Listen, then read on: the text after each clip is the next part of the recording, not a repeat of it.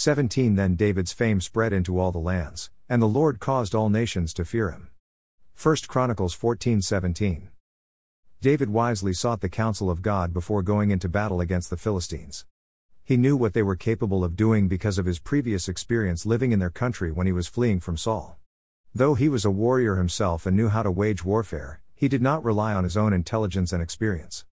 He sought direction and permission from God because he knew that God would honor his request. As a result, he defeated the enemy with the help of God, and it became known among the other nations that it was not wise to wage war against the God of David. Dependence upon God is a character trait of a godly leader.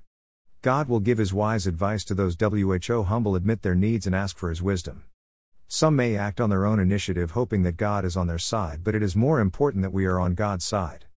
Knowing what God desires in each situation will keep us acting with presumption and pride.